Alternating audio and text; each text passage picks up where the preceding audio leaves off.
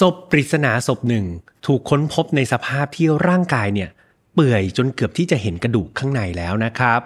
เจ้าหน้าที่ตำรวจเข้าไปสืบสวนเพื่อหาตัวว่าใครหนอคือเจ้าของร่างร่างนี้ หลังจากพวกเขาสามารถพิสูจน์อัตลักษณ์ได้ ก็นำไปสู่การจับกลุ่มผู้ร้ายในคดีนี้ ต้องบอกว่าคดีนี้เป็นการค่อยๆสืบ ค่อยๆหา จับตัวได้ แล้วก็ไปค้นหาแรงจูงใจ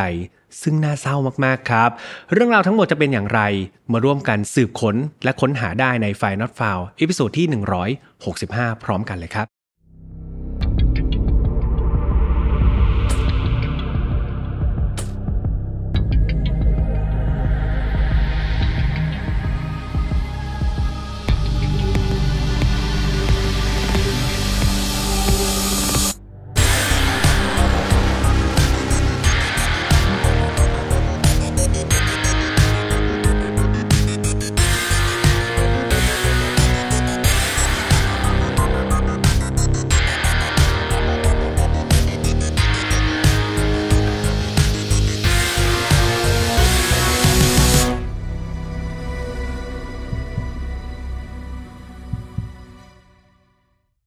สวัสดีครับ ยินดีต้อนรับเข้าสู่ File Not Found Podcast นะครับวันนี้คุณอยู่กับผมแฮมทัชพลเช่นเคยครับ เรามากันใน episode ที่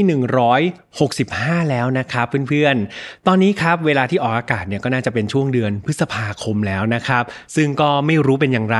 คือต้องบอกเลยนะ ว่าวันนี้ที่พี่แฮมอัดเนี่ยเป็นช่วงก่อนสงกรานต์ครับพี่แฮมทำสต็อกแบบตุนไว้เยอะมากๆ เพราะว่าเดี๋ยวช่วงสงกรานต์เนี่ยพี่แฮมจะไปหนีเที่ยวครับ อย่างไรก็ดีเนี่ยทีมงานก็ได้ออกคำสั่งนะครับ เป็นคำสั่งที่แบบต้องอยากจะฟ้องกรมแรงงานมากๆครับทีมงานบอกว่าไม่มีการหยุดนะครับพี่แฮมต่อให้สงกรานเนี่ยก็ต้องมีของขวัญนนะครับ ก็ต้องมีรายการออกไปให้เพื่อนๆ ได้ชมกันนะครับ ก็ยังไงแล้วใช้แรงงานพี่แอมหนักกันขนาดนี้แล้วเพื่อนๆก็อย่าทิ้งพี่แอมไปครับ ตามกลับมาฟังไฟนอตฟาวยิ่งกลับไปช่วงสงการเนี่ยอยู่กับแบบพ่อแม่พี่น้องก็เปิดฟังกันได้ โอ้ลืมไปนะครับ รายการไปออกพฤษภาแล้วก็ชวนตามมาฟังย้อนหลังได้เนาะอะออกนอกเรื่องทักทายกันพอหอมปากหอมคอครับกลับมาสู่คดีในวันนี้สำหรับใครที่ชอบแนว ค่อยๆสืบ ค่อยๆหา ค่อยๆ จับตัวคนร้ายแล้วมาเข็นหาแรงจูงใจเนี่ยพี่แอมว่านี่คือหนึ่งในคดีที่ เป็นแนวนั้นเลยครับ แต่ก่อนที่จะไปเล่าก็ต้องพูดเหมือนเดิมว่าไฟน์ฟาวไม่สนับสนุนความแรงทุกประเภทครับ ทุกเรื่องที่นำมาเล่าเนี่ยอยากให้ฟังไว้เป็นแนวทางในการป้องกันตัวเอง แล้วมาถอดบทเรียนจากอดีตที่มันเลวร้ายไม่ให้เกิดกับเรา แล้วก็คนที่เรารักครับ น้องๆอายุต่ำกว่า 18 ปีตอนนี้ต้องมีคุณพ่อคุณแม่เลยนะครับ เพราะว่าเนื้อหาก็ค่อนข้างที่จะน่ากลัวโหดร้ายครับ และที่สำคัญเนี่ยมันมีเรื่องราวเกี่ยวกับวัยรุ่นวัยรุ่นด้วย แล้วก็เป็นเรื่องเกี่ยวกับวัยรุ่นและ คนในครอบครัวของวัยรุ่นนั้นครับ ดังนั้นฟังเป็นครอบครัวเนี่ยพี่แอมเชื่อว่า มันจะได้หันกลับไปดูเรื่องของความสัมพันธ์ของคนในครอบครัว โดยเฉพาะคุณพ่อคุณแม่และลูกครับ recommend อยากให้ดูด้วยกันจริงๆเอาละถ้าเกิดพร้อมกันแล้วมาฟังคดีในวันนี้กันเลยดีกว่าครับ เรื่องราวนี้ครับต้องย้อนกลับไปในวันที่ 4 กรกฎาคมปี 2000 นะครับ ในเมืองปาล์มบีช รัฐฟลอริดา ประเทศสหรัฐอเมริกา ในวันนั้นครับ ทางนักสืบ ประจำเมืองปาล์มบีชเนี่ยที่ชื่อว่าโรเบิร์ตจูเนียร์โวลฟอร์ดนะครับนักสืบคนนี้เขาได้รับแจ้งเหตุครับว่ามีการพบศพปริศนาศพหนึ่งในพื้นที่รกร้างแห่งหนึ่ง โดยผู้แจ้งเหตุเนี่ยเขาบอกว่าเขาเชื่อเลยนะว่าศพศพนี้ไม่ใช่ศพของแบบสัตว์หรอก แต่เป็นศพของมนุษย์อย่างแน่นอน จุดที่พบศพครับเป็นพื้นที่ค่อนข้างห่างไกลผู้คน แถมยังอยู่ห่างจากถนนที่ใช้สัญจรเนี่ยอยู่ราวๆ 45 เมตรครับ ผู้ที่แจ้งการพบศพนั้นเป็นเจ้าหน้าที่นะ คือไม่ใช่ชาวบ้านธรรมดา แต่ว่าเป็นเจ้าหน้าที่ที่เขาไปทำหน้าที่เหมือนสำรวจพื้นที่ครับเพื่อที่จะทำถนนแล้วก็ขยายถนนขยายเส้นทาง คือปกติถนนอยู่อย่างนี้ใช่ไหมแล้วเขาก็จะแบบเนี่ยเดี๋ยวจะไปทำถนนให้มันใหญ่ขึ้น ก็เลยต้องไปสำรวจเส้นทางรกร้างครับ ว่าจะไปทำถนนได้หรือเปล่า แล้วก็บังเอิญครับ ระหว่างที่สำรวจนั้นก็ไปเจอศพศพนี้พอดี ซึ่งเอาจริง ๆ แล้ว ถ้าเกิดเจ้าหน้าที่คนนี้ ไม่ได้มีเหตุจำเป็นจะต้องไปขยายถนนเส้นนั้นเนี่ย คือต้องบอกเลยว่ามันเป็นอะไรที่ยากมาก ๆ เลย ที่จะมีมนุษย์คนไหน เดินเข้าไปเจอศพศพนั้นได้ หลังจากรับแจ้งเหตุครับ ทีมสืบสวนพร้อมกับเจ้าหน้าที่ตำรวจเนี่ยก็รีบ ไปยังจุดที่พบศพทันที เบื้องต้นครับ เจ้าหน้าที่ตำรวจเนี่ยพบว่าสภาพศพเนี่ยมันเน่าเปื่อยมากๆครับ แทบจะเห็นกระดูกข้างในอยู่แล้ว ตอนแรกเนี่ยเขาก็สันนิษฐานว่าอาจจะเป็นเพราะว่าสภาพอากาศครับ คือสภาพอากาศในตอนนั้นเนี่ยมันเป็นฤดูร้อนที่ร้อนแบบอบอ้าวมาก ๆ อย่างไรก็ตามเนี่ยหากดูจาก สิ่งที่ค้นพบบนตัวศพครับ ก็จะมีสร้อยคอพร้อมจี้นะแล้วก็มีรองเท้าผู้หญิงครับ แล้วก็เสื้อผ้าที่เป็นเสื้อผ้าผู้หญิง ดังนั้นสิ่งที่เขาสันนิษฐานได้อย่างแรกเลยก็คือเพศครับ เพศของผู้ตายเนี่ยน่าจะเป็นผู้หญิงแน่ ๆ นอกจากนี้เจ้าหน้าที่ยังพบกับ สายไฟครับ สายไฟติดมากระสบด้วย ซึ่งตอนนั้นเจ้าหน้าที่ยังไม่สามารถที่จะฟันธงได้นะว่า สายไฟนี้มีส่วนเกี่ยวข้องกับการเสียชีวิตของเธอหรือเปล่า และเนื่องจากสภาพศพที่พี่แฮมบอกไปนะว่ามันค่อนข้างที่จะเน่าเปื่อยมากๆทำให้ตอนนั้นเนี่ยเขาไม่สามารถที่จะดูหน้าแล้วดูออกครับ ว่าคนคนนี้เป็นใคร เจ้าหน้าที่ก็ยังไม่รู้เลยนะว่า ผู้ตายหรือว่าศพศพนี้เนี่ยใครเป็นเจ้าของกันแน่ รวมถึงเอกสารต่างๆครับเขาก็ค้นตัวศพว่าเฮ้ยมีพวกบัตรประชาชนมีพาสปอร์ตมีหนังสือเดินทาง มีแบบใบขับขี่หรือเปล่า ปรากฏว่าไม่มีเลยครับ ไม่มีเอกสารอะไรที่สำคัญที่บ่งบอกได้เลยว่าศพศพนี้คือใคร ดังนั้นครับสิ่งที่พวกเขาทำได้ก็คือการนำศพนี้ไปตรวจสอบประวัติทันตกรรมครับ รวมถึงมีการตรวจ DNA เพื่อค้นหา บุคคลที่เป็นเจ้าของศพนี้ ระหว่างที่รอผลการตรวจสอบนะครับ จากห้องแลบห้องอะไรก็ตามเนี่ย เจ้าหน้าที่ก็ได้ทำการถ่ายรูปด้วยนะ ถ่ายรูปไม่ใช่ถ่ายรูปศพนะครับ แต่ว่าถ่ายรูปพวกอุปกรณ์ต่างๆ เช่น รองเท้า เสื้อผ้าสร้อยคอพร้อมจี้ที่พี่แฮมบอกไปเนาะก็ถ่ายเสร็จแล้วก็ส่งไปให้หนังสือพิมพ์ครับ ส่งไปให้สื่อมวลชนต่างๆเนี่ยช่วยกันพับลิชหน่อย ส่งไปดูเพื่อจะมีญาติเพื่อจะมีเพื่อนหรือใครก็ตามเนี่ยที่เห็นว่าเฮ้ยนี่มันจี้ของแฟนเราหรือว่าจี้ของคุณแม่เราหรือเปล่า คุณป้าคุณยายเราหรือเปล่าเนี่ยจะได้ส่งมาบอกครับ เขาจะได้จำได้เนาะรวมถึงมีการ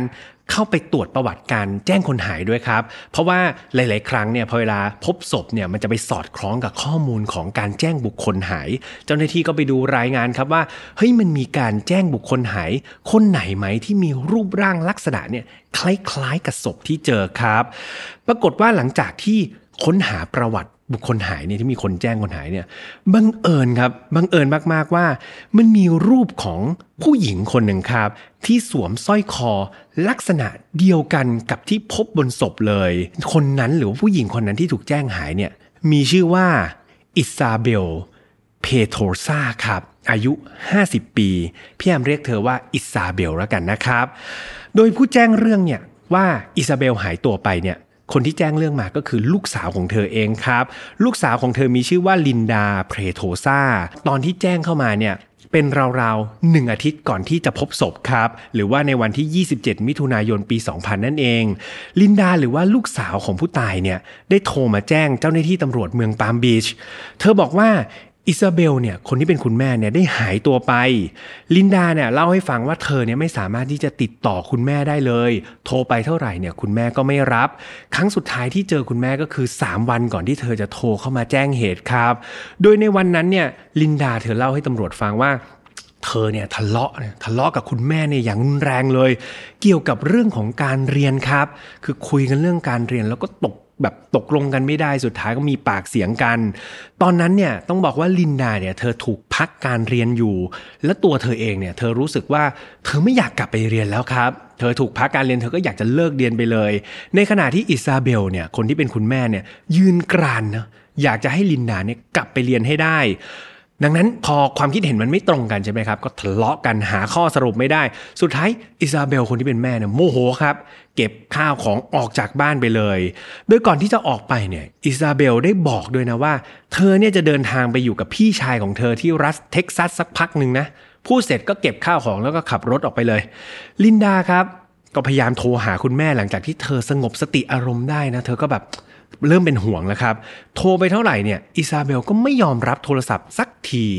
เวลาผ่านไป 3 วันครับ ลินดาก็รู้สึกว่า เฮ้ย ต่อให้ทะเลาะกันหนักแค่ไหนเนี่ย คุณแม่ก็น่าจะรับโทรศัพท์บ้าง นี่โทรไปหา 3 วันไม่รับโทรศัพท์เลยครับ ไม่ยอมโทรมาหาเธอด้วย ในที่สุดลินดาครับด้วยความเป็นห่วงเธอก็เลย ตัดสินใจโทรแจ้งเจ้าหน้าที่ตำรวจครับ เป็นการแจ้งความคนหายนั่นเอง นั่นก็เลยเป็นการมี record นะหรือว่ามีรายงานคนหายว่า อิซาเบลเนี่ยเป็นหนึ่งในคนหายที่ถูกแจ้งมา ซึ่งมันเป็นสิ่งที่ตำรวจเนี่ยเอาไป map กับศพสิ่งที่พบในศพก็คือสร้อยนะสร้อยของอิซาเบลเนี่ยเหมือนกับสร้อยที่พบบนศพพอดิบพอดีครับ กลับมาที่เรื่องของการยืนยันศพบ้าง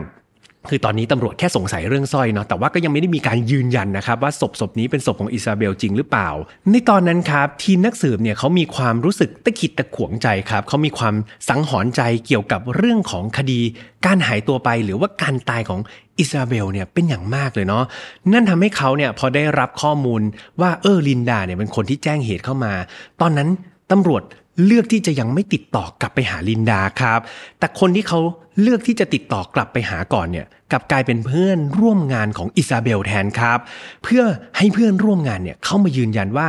ศพศพนี้คืออิซาเบลจริงหรือเปล่า และเมื่อเพื่อนร่วมงานเนี่ยถูกเชิญมา ทุกคนก็จำสร้อยของเธอได้เลยครับ ทุกคนยืนยันเลยนะว่า ศพศพนี้คืออิซาเบลจริงแท้แน่นอนครับพวกเธอจำได้ว่าอิซาเบลสวมสร้อยแบบนี้จริง ๆ แหละ สิ่งนี้ครับมันก็ไปสอดคล้องกับผลการตรวจสอบทางด้านทันตกรรมใช่ไหมครับ ที่แฮมบอกไปก่อนหน้านะว่าเขาส่งไปทางด้านทันตกรรมด้วย ว่าร่างของผู้เสียชีวิตผู้นี้ก็ไม่ผิดแน่ครับ ก็คือ อิซาเบล เพรโตซาจริง ๆ นั่นแหละ เมื่อยืนยันมาได้ขนาดนี้แล้ว เจ้าหน้าที่ตำรวจครับ ก็สามารถที่จะ map กันได้แล้วล่ะว่า ศพที่เจอกับข้อมูลคนหายเนี่ยก็คนคนเดียวกันครับ นี่ก็คืออิซาเบล พอยืนยันได้เจ้าหน้าที่ตำรวจ ณเวลานั้นก็เลยตัดสินใจว่าเอาแหละ มันถึงเวลาที่ต้องกลับไปบอกลินดาคนที่เป็นลูกสาวแล้วนะครับเจ้าหน้าที่ตำรวจครับได้เดินทางไปหาลินดาที่บ้านโดยที่เขาไม่ได้บอกลินดาล่วงหน้านะก็แบบ เดินทางไปเลย ไปเคาะประตูหน้าบ้านเลย เมื่อไปถึงเนี่ยทีมนักสืบแล้วก็เจ้าหน้าที่ตำรวจครับ ยังไม่ได้พูดถึงการพบศพนะครับ ของอิซาเบลแต่อย่างใดนะยังไม่ได้พูดเรื่องการพบศพ แต่เขาทำไปเหมือนว่าเป็นการขอเก็บข้อมูลเกี่ยวกับการหายตัวไปครับ ของอิซาเบลแทน ซึ่งลินดาเนี่ยเธอก็เล่าให้ฟังเนาะกับทีมสืบสวนตอนนั้นว่า เธอเนี่ยกับคุณแม่มีปากเสียงกัน แล้วก็จบลงด้วยการที่คุณแม่เนี่ยเก็บข้าวของขับรถออกไป เหมือนกันกับที่เธอเคยแจ้งไว้ตอนที่เธอแจ้งความคนหายเป๊ะๆเลยครับ ลินดายังบอกอีกว่า คือเอาจริง ๆ แล้วในช่วงหลังๆเนี่ยเธอกับอิซาเบลคนที่เป็นแม่เนี่ยทะเลาะกันบ่อยมากๆ คือตอนแรกเนี่ยเธอรู้สึกดีนะ ตอนที่อิซาเบลเนี่ยออกจากบ้านไป เธอรู้สึกว่าเฮ้ยเธอเนี่ยเป็นอิสระแล้ว คุณแม่ไม่ต้องมายุ่งเกี่ยวกับชีวิตเธอ แต่หลังจากที่คุณแม่ออกไปได้สักพัก เธอเปลี่ยนความรู้สึกครับ จากความรู้สึกอิสระเนี่ยเธอรู้สึกว่าเธอเป็นห่วงคุณแม่ครับ เธอเริ่มกังวลจนสุดท้ายเนี่ยสามวันผ่านไป เธอก็เลยตัดสินใจโทรแจ้งเจ้าหน้าที่ตำรวจนั่นเอง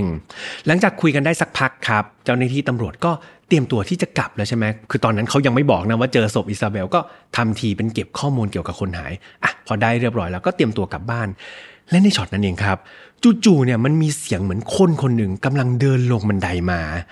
และคนที่ลงมาเนี่ย กลับเป็นผู้ชายคนหนึ่งครับ ผู้ชายคนนี้ก็คือแฟนหนุ่มของลินดานั่นเอง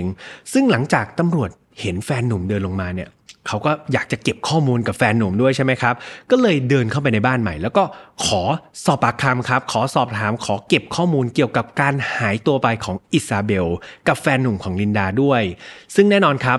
นหนุ่มของนินดาก็บอกว่า เขาไม่รู้ไม่เห็นเกี่ยวกับเรื่องราวการหายตัวไปของอิซาเบลแต่อย่างใด แม้ทั้งสองคนเนี่ยจะให้ปากคำนะว่าเขาไม่เกี่ยวข้องไม่รู้เห็นใช่ไหมแต่ลึกๆแล้วเนี่ยเจ้าหน้าที่ตำรวจครับ เขารู้สึกว่าสองคนนี้มีพิรุษครับ ณตอนนี้ครับณจุดนี้ถ้าเพื่อนๆฟังมาเนี่ยจะรู้แล้วนะว่า ลินดากับแฟนหนุ่มของเธอเนี่ยตอนนี้อยู่ในเรดาร์ของเจ้าหน้าที่ตำรวจใช่ไหมตอนนี้ตำรวจเริ่มสงสัยสองคนนี้แล้ว พี่แฮมก็เลยขอเล่าประวัติของสองคนนี้ให้ฟัง พอสังเขปแบบเล็กน้อยนะครับ เริ่มจากตัวลินดาเพรโตซาก่อนคนที่เป็นลูกสาวของผู้ตายเนาะเธอเกิดในวันที่ 18 มกราคมปี 1983 ครับ เดิมทีเนี่ยลินดาเป็นคนที่แบบติดคุณแม่มากๆ ติดอิซาเบลมากๆ ทั้งคู่มักจะไปไหนต่อไหนด้วยกันตลอด แล้วก็ทำกิจกรรมด้วยกันเสมอครับ เหตุผลก็เพราะว่าคุณพ่อครับ คุณพ่อของเธอมีชื่อว่ามิเกล ไม่ค่อยจะเป็นคุณพ่อที่ดีสักเท่าไหร่ มิเกลเป็นชายติดเหล้าครับ ถึงขนาดที่เป็นโรคพิษสุราเรื้อรังเลย แถมยังทะเลาะกกับอิซาเบล คนที่เป็นภรรยาเนี่ยอยู่บ่อยครั้ง ดังนั้นลินดาเองคนที่เป็นลูกเนี่ยโอ้โหภาพชินตาเลยครับ จะเห็นคุณพ่อคุณแม่เนี่ยทะเลาะกันเป็นประจำ แล้วก็ตบตีกันด้วยนะทำให้ลินดาเนี่ยต้องอยู่ท่ามกลางสภาพแวดล้อมที่มันไม่ค่อยดีสักเท่าไหร่ แต่ถึงกระนั้นครับ อิซาเบลคนที่เป็นแม่เนี่ยก็พยายามที่จะดูแลลินดาอย่างใกล้ชิด แล้วก็เต็มความสามารถ พยายามที่จะเลี้ยงเธอให้เติบโตขึ้นมาเป็นคนดีในสังคมให้ได้มากที่สุด แต่อาจจะเป็นเพราะว่าความตั้งใจของคุณแม่มากเกินไปหน่อยเนาะนั่นทำให้ลินดาเนี่ยมีกฎระเบียบข้อบังคับต่างๆ นานามากมายเลยครับ เช่นมีกฎว่าเธอเนี่ยหลังจากกลับมาจากโรงเรียนแล้วเนี่ย เธอห้ามออกจากบ้านนะห้ามออกไปเล่นกับเพื่อนบ้าน ต้องนั่งทำการบ้านต้องนั่งอ่านหนังสือ แถมเธอยังไม่เคยได้รับอนุญาตให้ไปนอนค้างกับเพื่อนคนไหนเลยครับ คือฝรั่งนะครับบางทีเขาจะมีไปมีนอนค้างกับเพื่อนสนิทใช่ไหมอิซาเบลออกกฎเหล็กเลยครับแบบห้ามไปนอนค้างบ้านเพื่อนนะอย่างไรก็ตามครับอิซาเบลเนี่ยก็รู้สึกว่าการที่เขาทำอย่างเนี้ยมันก็เพื่อตัวลินดาเองครับเขาอยากให้ลินดาเนี่ยอยู่ในกรอบอยู่ในกฎอยู่ในระเบียบนะครับ ดังนั้น เธอก็พยายามที่จะออกกฎระเบียบต่างๆเนี่ยเพื่อตัวลูกนั่นแหละ จะทำให้ลูกเนี่ยมีคุณภาพชีวิตที่ดีที่สุด แต่กลับกลายเป็นว่าสิ่งนี้เนี่ยมันกลายเป็นสร้างแรงกดดันใช่ไหมครับ อย่างมหาศาลเลย และมันก็เป็นสิ่งที่สะสมอยู่ในใจของลินดา คือโดนแรก ๆ เธอแบบเธอก็เก็บนะครับเก็บไว้ในใจมากขึ้นนานวันเข้าเนี่ยมันก็สะสมสะสมสะสมอยู่ในใจมากขึ้นพอเวลามันผ่านไปครับ พฤติกรรมที่ เกิดขึ้นมาเลยอันนี้คุณพ่อคุณแม่ฟังดีๆนะครับพอเด็กที่ถูกบังคับมากๆ วันหนึ่งเขาเก็บสะสมอยู่ในใจพอถึงจุดจุดหนึ่งเนี่ยลินดาก็เริ่มมีพฤติกรรมที่เรียกว่าการต่อต้านครับลินดาเริ่มที่จะต่อต้านแล้ว เธอมีพฤติกรรมที่ทำตรงกันข้ามเลยครับ คือกฎบอกอะไรมาเธอทำตรงกันข้ามเลย อย่างเช่น ห้ามไม่ให้เธอออกไปเล่นกับเพื่อนบ้านใช่ไหมเพราะเผลอครับ คืออิซาเบลก็ไม่ใช่มานั่งเฝ้าลินดาตลอดเวลา เพราะเผลอลินดาวิ่งออกไปนอกบ้านเลยครับ วิ่งออกไปเล่นกับเพื่อน ไม่เจอเพื่อนก็ไม่เป็นไร ขอให้ได้วิ่งออกไปนอกบ้าน 5 นาที 10 นาที ลินดาก็เอาครับ คือตอนนั้นเธอขอแค่ว่าขอให้ได้แหกกฎคุณแม่เนาะขอให้ได้เป็นขบฏขอให้ได้ต่อต้านกฎของคุณแม่เนี่ย เธอก็มีความสุขแล้วครับ และยิ่งเวลามันผ่านไปเรื่อยๆ พฤติกรรมต่อต้านของลินดาเนี่ยมันก็มากขึ้นเรื่อยๆ ครับ รวมถึงพฤติกรรมที่โรงเรียนด้วยนะครับ ตอนนั้นเนี่ยลินดาถูกเชิญเข้าห้องปกครองเป็นประจำเลยครับ และบ่อยครั้งมากขึ้นเรื่อยๆ หนักข้อขึ้นครับจากแค่ถูกเชิญเข้าไปห้องปกครองใช่ไหมคราวนี้ถูกพักการเรียนเลยครับ และหนักที่สุดก็คือ ถูกไล่ออกครับ สุดท้าย ลินดามีพฤติกรรมที่ไม่ดีมากๆ ในโรงเรียนถึงขนาดที่เธอถูกไล่ออก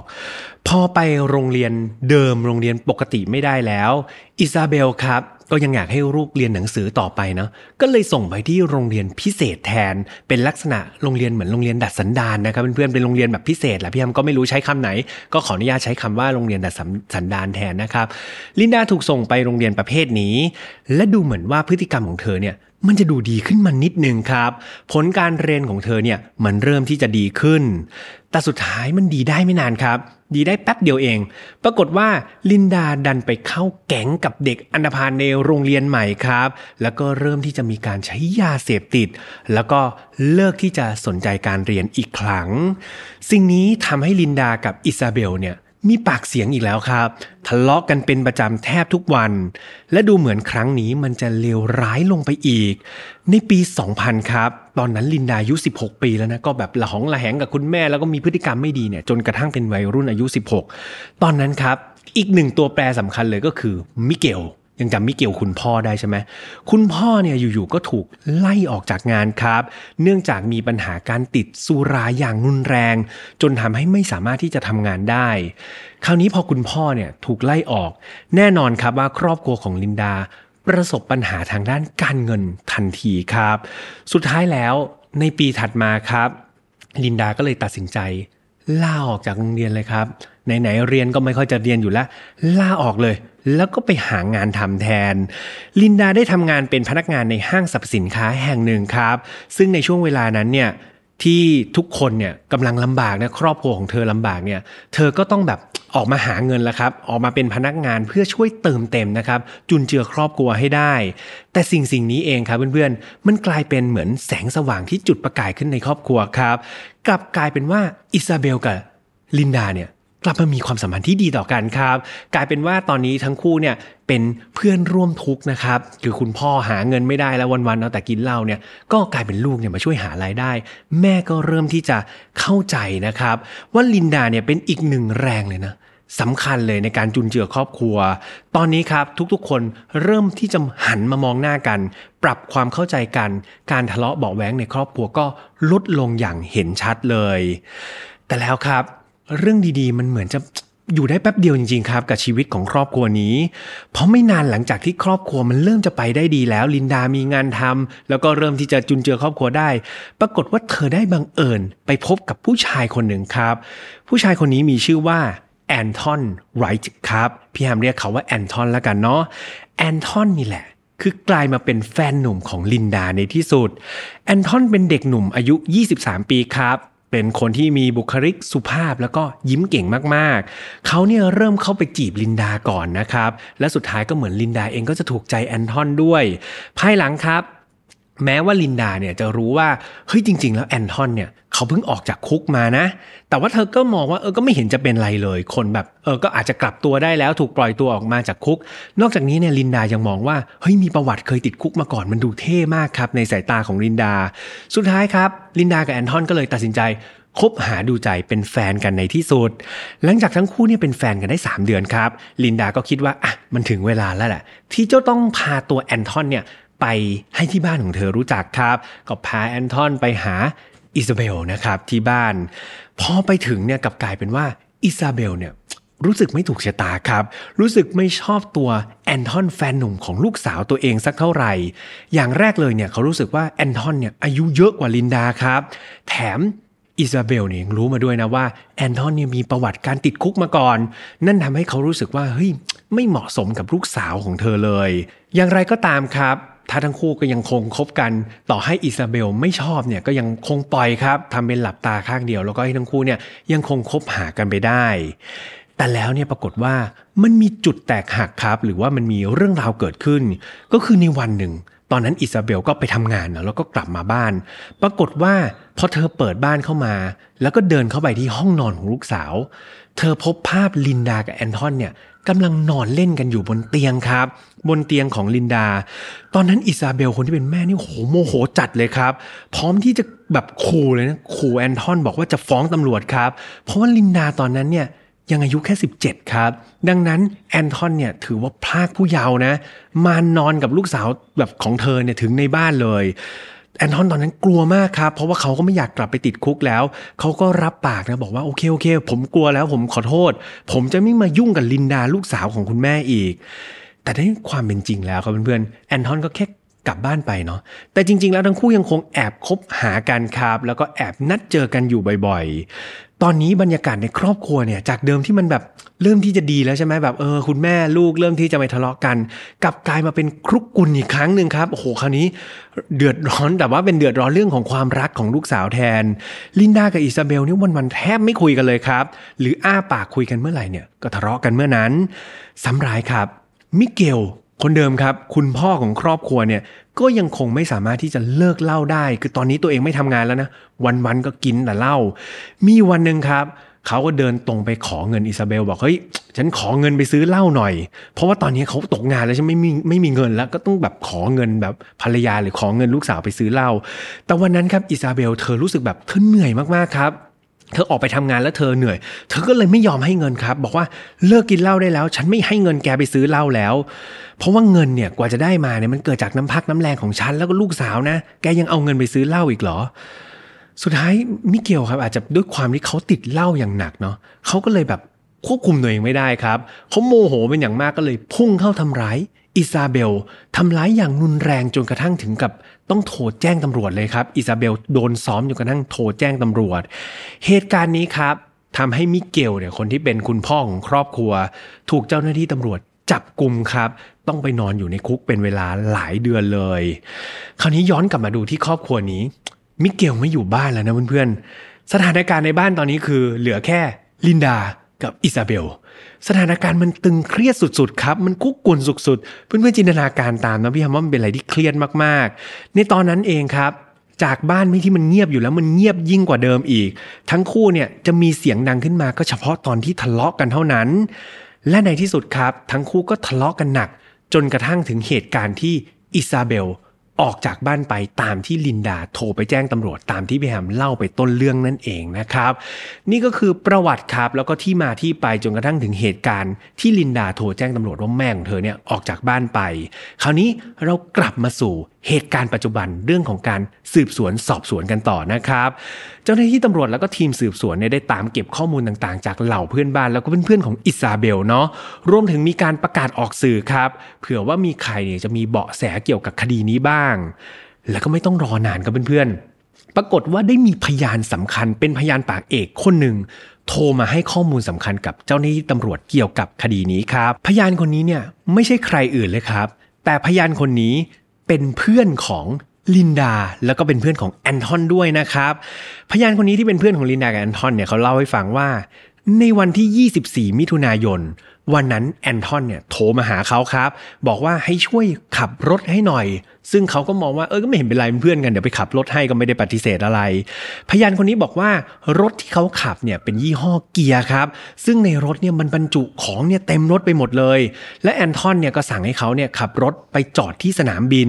หลังจากนั้นก็ให้จอดทิ้งไว้อย่างนั้นครับ แล้วพวกเขาทุกคนก็โบกแท็กซี่ แล้วก็กลับรถ แบบกลับบ้านขับรถแบบนั่งแท็กซี่นะครับ แล้วก็กลับบ้านไป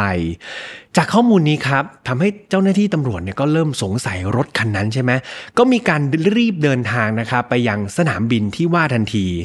และในวันที่ 7 กรกฎาคมครับ เจ้าหน้าที่ตำรวจก็พบกับรถเกียร์นะครับ ตามที่พยานคนนี้บอกมาเป๊ะๆเลย และรถเกียร์คันนี้เอง เป็นรถของอิซาเบลครับ จอดทิ้งไว้ที่สนามบิน เมื่อเข้าไปตรวจสอบในรถเนี่ยปรากฏว่าของข้างในเนี่ยเป็นของใช้เกี่ยวกับแบบเป็นของใช้ส่วนตัวของอิซาเบลเนี่ยมากมายเลยครับ สิ่งนี้เองทำให้เจ้าหน้าที่ตำรวจเนี่ยมั่นใจมาก ๆ เลยนะครับว่าลินดากับแอนทอนนี่แหละ ต้องมีส่วนเกี่ยวข้องกับเรื่องราวนี้อย่างแน่นอนครับ เบื้องต้นเนี่ยตอนนี้นะเจ้าหน้าที่ตำรวจก็เลยเดินทาง กลับไปแจ้งข่าวเรื่องของการพบศพแล้วนะครับ ว่าเนี่ยมีการพบศพอิซาเบลคุณแม่ของเธอให้กับลินดาฟัง ลินดาเพิ่งรู้นะครับเพื่อนๆก่อนหน้านี้ยังคิดว่าคุณแม่หายไปอยู่ ตอนนั้นเองทำให้ลินดาแล้วก็แอนทอนเนี่ยต้องถูกเชิญตัวมาที่สถานีตำรวจเพื่อสอบปากคำเพิ่มเติม อย่างไรก็ตามครับ ทั้งคู่ยังคงยืนยันว่าพวกเขาเนี่ยไม่เกี่ยวข้องไม่รู้เห็นเกี่ยวกับการเสียชีวิตของอิซาเบลแต่อย่างใด ตอนนี้ตำรวจครับยังไม่มีหลักฐานเพียงพอเนาะที่จะเอาพวกผิดพวกเขาทั้งสองคนได้ ก็คือได้แค่สอบปากคำแล้วก็ต้องปล่อยตัวไป เวลาต่อมาครับได้มีผลการชันสูตรอย่างละเอียดเกี่ยวกับสาเหตุการเสียชีวิตของอิซาเบลเนี่ยกลับมาให้เจ้าหน้าที่ตำรวจฟัง สาเหตุการเสียชีวิตนั่นก็คือ การขาดอากาศหายใจครับ เนื่องจากถูก ฆาตกรรม แต่ว่าตอนนั้นไม่ได้มีการเปิดเผยนะครับว่าวิธีการในการฆาตกรรมเนี่ยทำอย่างไร ก็คือผลออกมาว่าอิซาเบลเนี่ยไม่ได้เกิดอุบัติเหตุถูกใครบางคนฆ่าแน่ๆพอผลออกมาแบบนี้ครับเจ้าหน้าที่ตำรวจก็ต้องเรียกลินดา แล้วก็แอนทอน ซึ่งเป็นผู้ต้องสงสัยอันดับหนึ่งของคดีนี้ กลับมาสอบปากคำอีกครั้งตำรวจเนี่ยเริ่มจากการสอบปากคำแอนทอนก่อนครับเขาไปคุยกับแอนทอนคนที่เป็นแฟนหนุ่มก่อนนะ ซึ่งแอนทอนเนี่ยยังคงให้การเหมือนเดิมทุกประการครับ คิวต่อไปก็คือลินดาตัวลูกสาวบ้าง ครั้งนี้หลังจากที่สอบปากคำไปได้สักพักเนี่ยลินดายังคงให้การเหมือนเดิม ตำรวจก็รู้สึกว่าถ้าสอบปากคำแบบเนี้ยไม่ได้ผลแน่ ๆ สิ่งที่ตำรวจทำคืออะไรรู้ไหมครับเพื่อน สิ่งที่ตำรวจทำก็คือพาลินดาไปดูศพอิซาเบลเลยครับ ไปให้ดูศพแม่เนี่ยที่อยู่ในสภาพนั้นชัดๆไปเลย ตำรวจอยากให้ลินดาเห็นครับว่าสภาพของอิซาเบลแม่ของแท้ของเธอเนี่ย เป็นอย่างไร มันแย่ขนาดไหน แล้วมันถูกต้องแล้วหรอ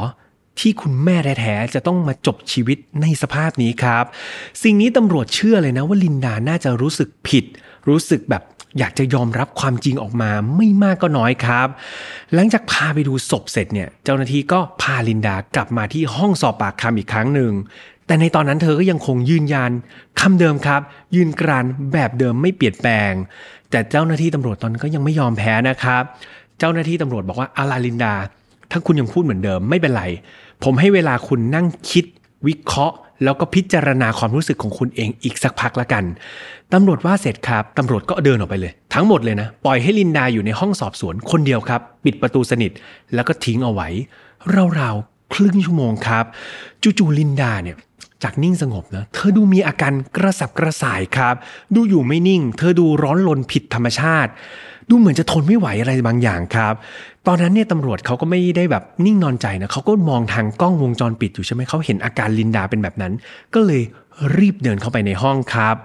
แล้วก็รีบสอบปากคำแล้วมันก็เป็นแบบกู๊ดไทมิ่งมากเลยครับ เป็นช่วงเวลาที่ดี จู่ๆลินดาก็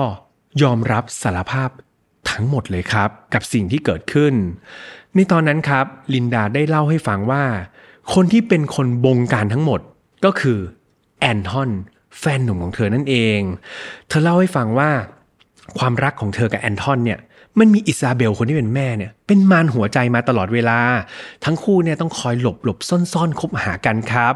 จนกระทั่งวันหนึ่งเนี่ยแอนทอนก็เกิดไอเดียว่าเขาเนี่ยอยากจะชวนลินดาเนี่ยหนีออกจากบ้านไปอยู่ด้วยกันไปเลย จะได้ไม่ต้องอยู่ใต้อานัตของคุณแม่อีกต่อไปอีก หลังจากที่ชวนคุยแผนเกี่ยวกับการหนีออกจากบ้านครับ คุยไปคุยมา ปรากฏ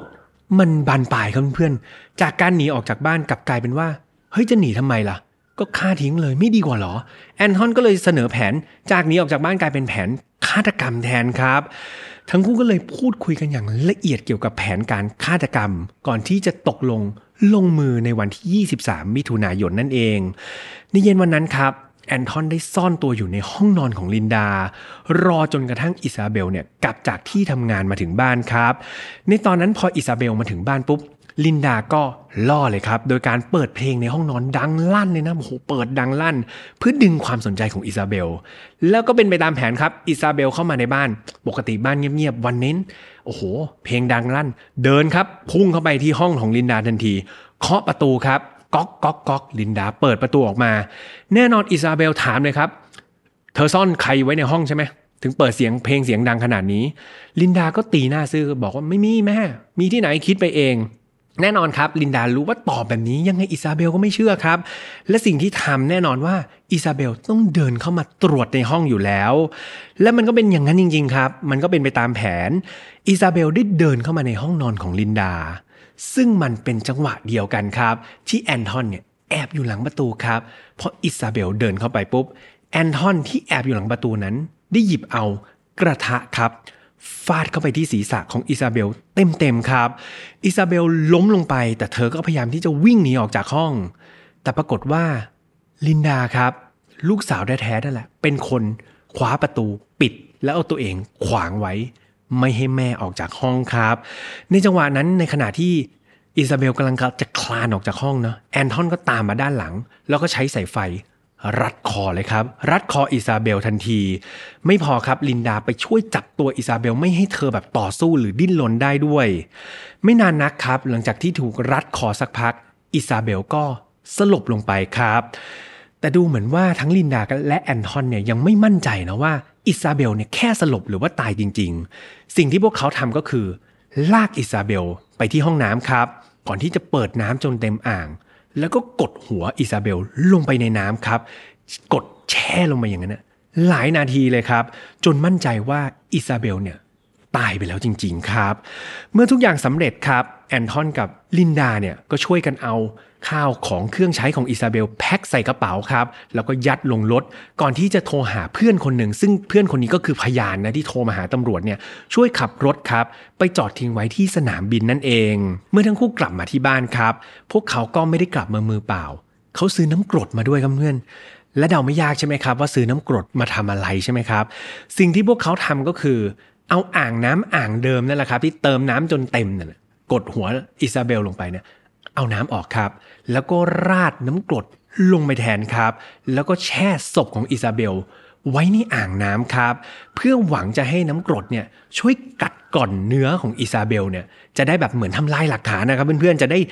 แบบเหมือนสูญสลายไปเลย แล้วก็กดลงส้วมอะไรประมาณนี้ คือพวกเขาคิดกันเอาเองครับว่าน้ำกรดเนี่ยมันจะย่อยสลายได้จนหมด แล้วก็กำจัดศพได้ง่าย ๆความเลวร้ายไม่ใช่แค่นั้นครับ ในขณะที่ศพของอิซาเบลถูกแช่น้ำกรดอยู่ พวกเขาก็รู้สึกว่า ว่างใช่ไหมครับ อยากจะใช้ชีวิตและตอนนี้เป็นอิสระแล้ว พวกเขาได้เอาเงินเก็บของอิซาเบลทั้งหมดเลยครับ ซึ่งลินดารู้ดีว่าคุณแม่เนี่ยซ่อนเงินไว้ที่ไหน เอาเงินออกมาใช้แบบมือเติบเลย ทั้งไปกิน ทั้งไปเที่ยวไปดื่มไปปาร์ตี้ สนุกสนานอย่างเต็มที่ครับ หลังจากที่ทั้งคู่เนี่ยสนุกอย่างเต็มที่แล้ว พวกเขาก็กลับมาแวะมาดูศพนะครับว่าเป็นยังไงบ้าง ปรากฏว่ามันไม่ได้เป็นอย่างที่คิดครับ ศพไม่ได้แบบเน่าเปื่อย กลายเป็นเศษเนื้อเล็ก ๆ ที่พวกเขาจะกำจัดได้ง่าย ๆ ขนาดนั้น ศพยังคงคงร่างเป็นสภาพของศพมนุษย์อยู่ พวกเขาก็เลยคิดว่าเฮ้ยมันไม่เวิร์กแล้วแช่น้ำกรดแบบนี้ต่อไป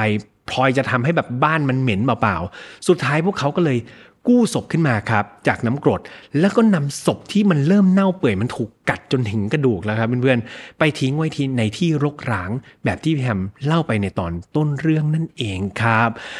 จากคำรับสารภาพนี้ครับทำให้ทั้งคู่แน่นอนว่าถูกเจ้าหน้าที่ตำรวจเนี่ย จับกลุ่มเพื่อไปดำเนินการทันที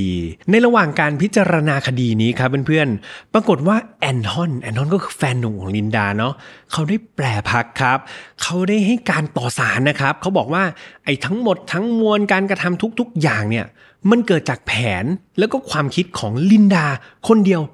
ล้วนๆเลยครับ เขาไม่เกี่ยวเลยนะ เขาบอกว่าอิซาเบลคนที่เป็นแม่เนี่ย ไม่ชอบเขา เพราะว่าเขาเนี่ยเป็นคนผิวดำครับ เขาเป็นคนดำแม่ก็เลยไม่ชอบ แล้วก็พยายามที่จะกีดกันเขาต่างๆ นานา และคนที่ไม่ยอมแพ้เนี่ย คือลินดาเขาบอกว่าก็อิซาเบลกีดกันเขาก็จะเลิกกับลินดาแล้วแหละ แต่ลินดานั่นแหละที่คอยตื้อแล้วก็ไม่ยอมเลิกกับเขาครับ ไม่เพียงเท่านั้นเนี่ยลินดายังเอาเงินมาล่อเขาด้วยนะ ลินดาเนี่ยเล่าให้ฟังว่าเฮ้ยคุณแม่ของเธอเนี่ยมีเงินเก็บอยู่นะ ดังนั้นเนี่ยสามารถเอาเงินเก็บเนี่ยไปเที่ยวสนุกสนานได้เลย ถ้าเกิดพวกเราเนี่ยร่วมกันกำจัดอิซาเบลได้ครับทำให้สุดท้ายเนี่ย แอนทอนก็เลยบอกเอ้ยเขาก็เลยใจอ่อน เขาก็เลยยอมทำตามแฟนสาว แล้วก็ร่วมมือทำตามแผนของลินดาในที่สุดครับ นี่คือสิ่งที่แอนทอนให้การต่อสารเนาะก็ดูแบบโยนความผิดให้ผู้หญิงไปเลย ในขณะที่ตัวลินดาบ้าง ตัวลูกสาวบ้าง ในขณะที่อยู่ที่ศาลเนี่ยเธอดูมีอาการที่เศร้าสลดเป็นอย่างมากครับ เธอบอกว่าเธอเนี่ยเสียใจ แล้วก็รู้สึกผิดกับสิ่งที่เธอเนี่ยทำลงไปกับคุณแม่มากๆ เธอเนี่ยแทบรับไม่ได้เลยนะ กับวาระสุดท้ายของคนที่เป็นแม่ คนที่ดูแลเธอมาตั้งแต่เด็กครับ ตอนที่เธอเห็นสภาพศพของคุณแม่นั่นแหละทำให้เธอเนี่ยรู้สึกแบบปวดร้าวครับ จิตใจแตกสลายจนกระทั่งยอมรับสารภาพในที่สุด นอกจากเธอจะสำนึกผิดแล้วครับ การให้การของเธอเนี่ยต้องบอกว่าลินดาพยายามที่จะปกป้องแอนทอนตลอดเวลาครับ พยายามทำให้แบบ เป็นเหมือนกับที่แอนทอนพูดนะครับ พยายามบอกว่าเธอเองแหละ เธอเป็นคนผิดเองแอนทอนเนี่ยจำเป็นจะต้องมาทำเพราะเธอทั้งนั้น ปกป้องแฟนหนุ่มสุดชีวิตเลยครับ อย่างไรก็ตามถ้าเพื่อนๆจำกันได้ ตอนที่ก่อเหตุเนี่ยลินดาอายุแค่ 17 ปียังเป็นเยาวชนใช่ไหม แต่ว่าศาลเนี่ยเขาพิจารณาแล้วว่าแบบการกระทำนี่มันเหี้ยมโหดมากๆเลย ดังนั้นศาลจะไม่ได้พิจารณาคดีแบบเยาวชนครับ แต่จะพิจารณาคดีนี้แบบผู้ใหญ่กับทั้งสองคนเลย หลังจากกระบวนการชั้นศาลเนี่ยก็ต่อสู้กันมาอย่างยาวนานนะในที่สุดครับวันที่ 20 ธันวาคม ปี 2002 ศาลได้มีคำตัดสินให้ลินดาครับ คนที่เป็นลูกสาวเนี่ยมีความผิดในข้อหา first degree murder นะครับ ต้องรับโทษจำคุกเป็นเวลา 40 ปีครับเพื่อนๆ โดยเธอเนี่ยมีสิทธิ์ที่จะขออุทธรณ์ได้ หลังจากที่เธอต้องติดคุกอย่างน้อยๆ 25 ปีครับ ส่วนอีกคนหนึ่งเนี่ยศาลพิจารณามาแล้วอาจจะทำให้ผลเนี่ย ทำให้ทุกคนตกใจนิดนึงนะครับแบบพี่ฮัมเองก็แปลกใจเหมือนกันว่าทำไมเขาได้รับผลการพิจารณาแบบนี้ ก็คือนายแอนทอนครับแอนทอนแฟนหนุ่มนั่นแหละศาลได้ตัดสินให้เขามีความผิดแค่ฐาน second degree murder ครับ คือไม่ใช่ first degree murder เป็น second degree murder เท่านั้นเอง และต้องโทษจำคุกเพียงแค่ 20 ปีครับ คือแค่ครึ่งเดียวของลินดาเท่านั้นเองนะครับ ในปี 2018 ที่ผ่านมานี่ครับเพื่อนๆ ปรากฏว่าแอนทอน แฟนหนุ่มคนนี้ถูกปล่อยตัวเรียบร้อยแล้วครับ กลับมาใช้ชีวิตในสังคมเรียบร้อยแล้ว เท่ากับเขาเนี่ยติดคุกจริง ๆ แค่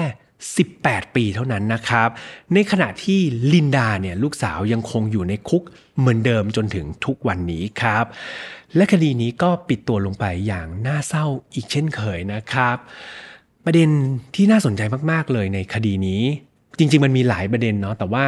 สิ่งที่พี่แฮมรู้สึกสนใจแล้วก็อยากจะมาเน้นย้ำนะครับ จากบทเรียนในคดีนี้ก็คือเรื่องของความสัมพันธ์ในครอบครัวครับ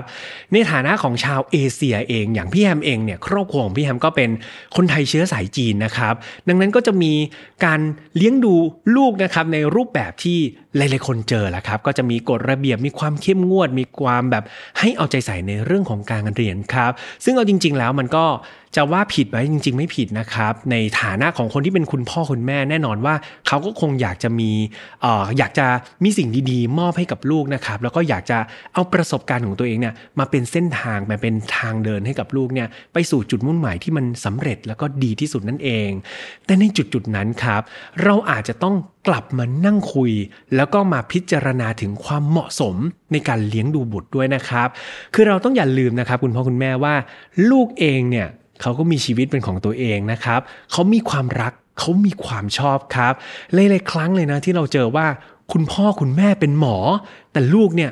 ไม่ได้อยากเป็นหมอครับ ลูกอาจจะอยากเป็นนักวาดรูป อยากจะเป็นนักแสดง แต่นั่นคือสิทธิ์ในชีวิตของเขานะครับ คุณพ่อคุณแม่ที่ดีพี่ฮัมพูดหลายครั้งแล้วเนาะคือการพยายามช่วยกันค้นหาความสุขของลูกครับ แล้วก็ผลักดันให้เขาได้ใช้ชีวิตอย่างมีความสุข ในครรลองคลองธรรมที่ดีนะครับ สนับสนุนเขาอย่างเต็มที่ ตราบใดก็ตาม ที่ลูกคนนี้สามารถได้ทำอะไรที่มีความสุข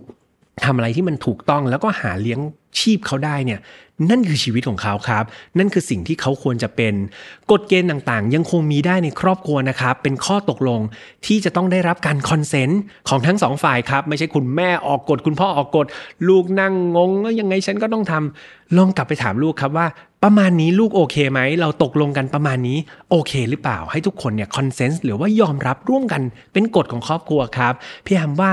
การอยู่ในครอบครัวก็จะเป็นอะไรที่มันน่ารักมาก ๆเลยนะครับยังไงก็ฝากไว้ด้วยสำหรับคุณพ่อคุณแม่ ส่วนทางด้านลูกๆเนี่ยพี่แฮมก็ฝากไว้เหมือนกันเนาะต้องเข้าใจแล้วก็ยอมรับครับ การที่คุณพ่อคุณแม่มีกฎอะไรมาเนี่ยแล้วเรารู้สึกเราไม่เห็นด้วย ไปพูดคุยกันดีๆครับ อย่าเพิ่งทะเลาะกันบอก พ่อจ๋าแม่จ๋า ผมว่าแบบนี้ดีไหม หนูว่าแบบนี้ดีหรือเปล่า หากฎเกณฑ์ครับ ค่อยๆ วันละนิดนะครับ อาจจะคุยวันนี้คุยยากแต่พี่แฮมขอเป็นอีกหนึ่งแรงละกัน ไปบอกคุณพ่อคุณแม่ว่าพี่แฮมบอกมาว่าให้มาคุยนะครับแล้วก็คุณพ่อคุณแม่บอกพี่แฮมคือใคร ไม่เป็นไรชวนคุณพ่อคุณแม่มาฟังครับ จะได้รู้ว่าพี่แฮมคือเพื่อนของผมเพื่อนของหนูที่อยากจะให้ครอบครัวเนี่ยเป็นครอบครัวที่มีความสุขครับเป็นครอบครัวที่ปองดองกัน เนาะยังไงก็ฝากกันไว้ด้วย แล้วก็อยากให้ทุกคนมีครอบครัวที่มีความสุขจริง ๆ ครับสำหรับไฟนอลฟาวครับ เราออกอากาศแบบนี้ทุกวันอังคารเหมือนเดิมครับ ทางช่องของ Mission to Pluto ไม่ว่าจะเป็น YouTube Spotify SoundCloud Podbean Apple Podcast ครับ ใครที่อยากจะฟังเป็น podcast เป็นเสียงอย่างเดียวยาวๆเนี่ยก็มีใน Spotify แล้วก็ Apple Podcast โลโก้สีแดงๆ ตามไป Follow แล้วก็ให้กำลังใจพี่แฮมได้เช่นเดียวกันนะครับส่วนใครที่ชอบอ่านเนาะอ่านบทความเนี่ยเข้าไปในเพจของ Mission to Pluto ได้นะครับในนั้นจะมีบทความดีๆ แล้วก็มีวิดีโอทีมงานตัดสั้นๆนะเพื่อ recap ใครที่อยากจะย้อนกลับไปฟังคดีในอดีตแบบสั้นๆ ก็ตามไปฟังไปกดไลค์กดแชร์ให้กำลังใจกันได้ สุดท้ายฝากไว้กับไฟ not f o u l family ครับ ใครที่มีข้อคิดดีๆ หรือว่ามีประสบการณ์อะไรก็ตามอยากจะแชร์กับเพื่อนๆฟังเนี่ยเข้าไปแชร์กันเลยครับ มีข่าวสารอะไรก็สามารถเข้าไปแชร์ในกลุ่มได้ ในกลุ่มนี้พี่แอมอยากให้ทุกคนเป็นเพื่อนกันนะครับเป็นมิตรที่ดีต่อกัน เป็นคนที่ชื่นชอบในรายการฝ่ายนอตฟาวเหมือนกันไปพูดคุยกันเนาะยังไงพี่แอมจะเข้าไปพูดคุยกับเพื่อนๆไปป่วนไปอยู่ให้เพื่อนๆแกล้งนานๆเลยครับในกลุ่มสำหรับวันนี้ดูแลตัวเองดีๆครับ แล้วเจอกันใหม่วันอังคารหน้านะ สวัสดีครับ Mission to Pluto Podcast let's get out of your orbit พบกับเรื่องราวที่คุณอาจจะหาไม่เจอ แต่เราเจอใน f i n a l f i l e Podcast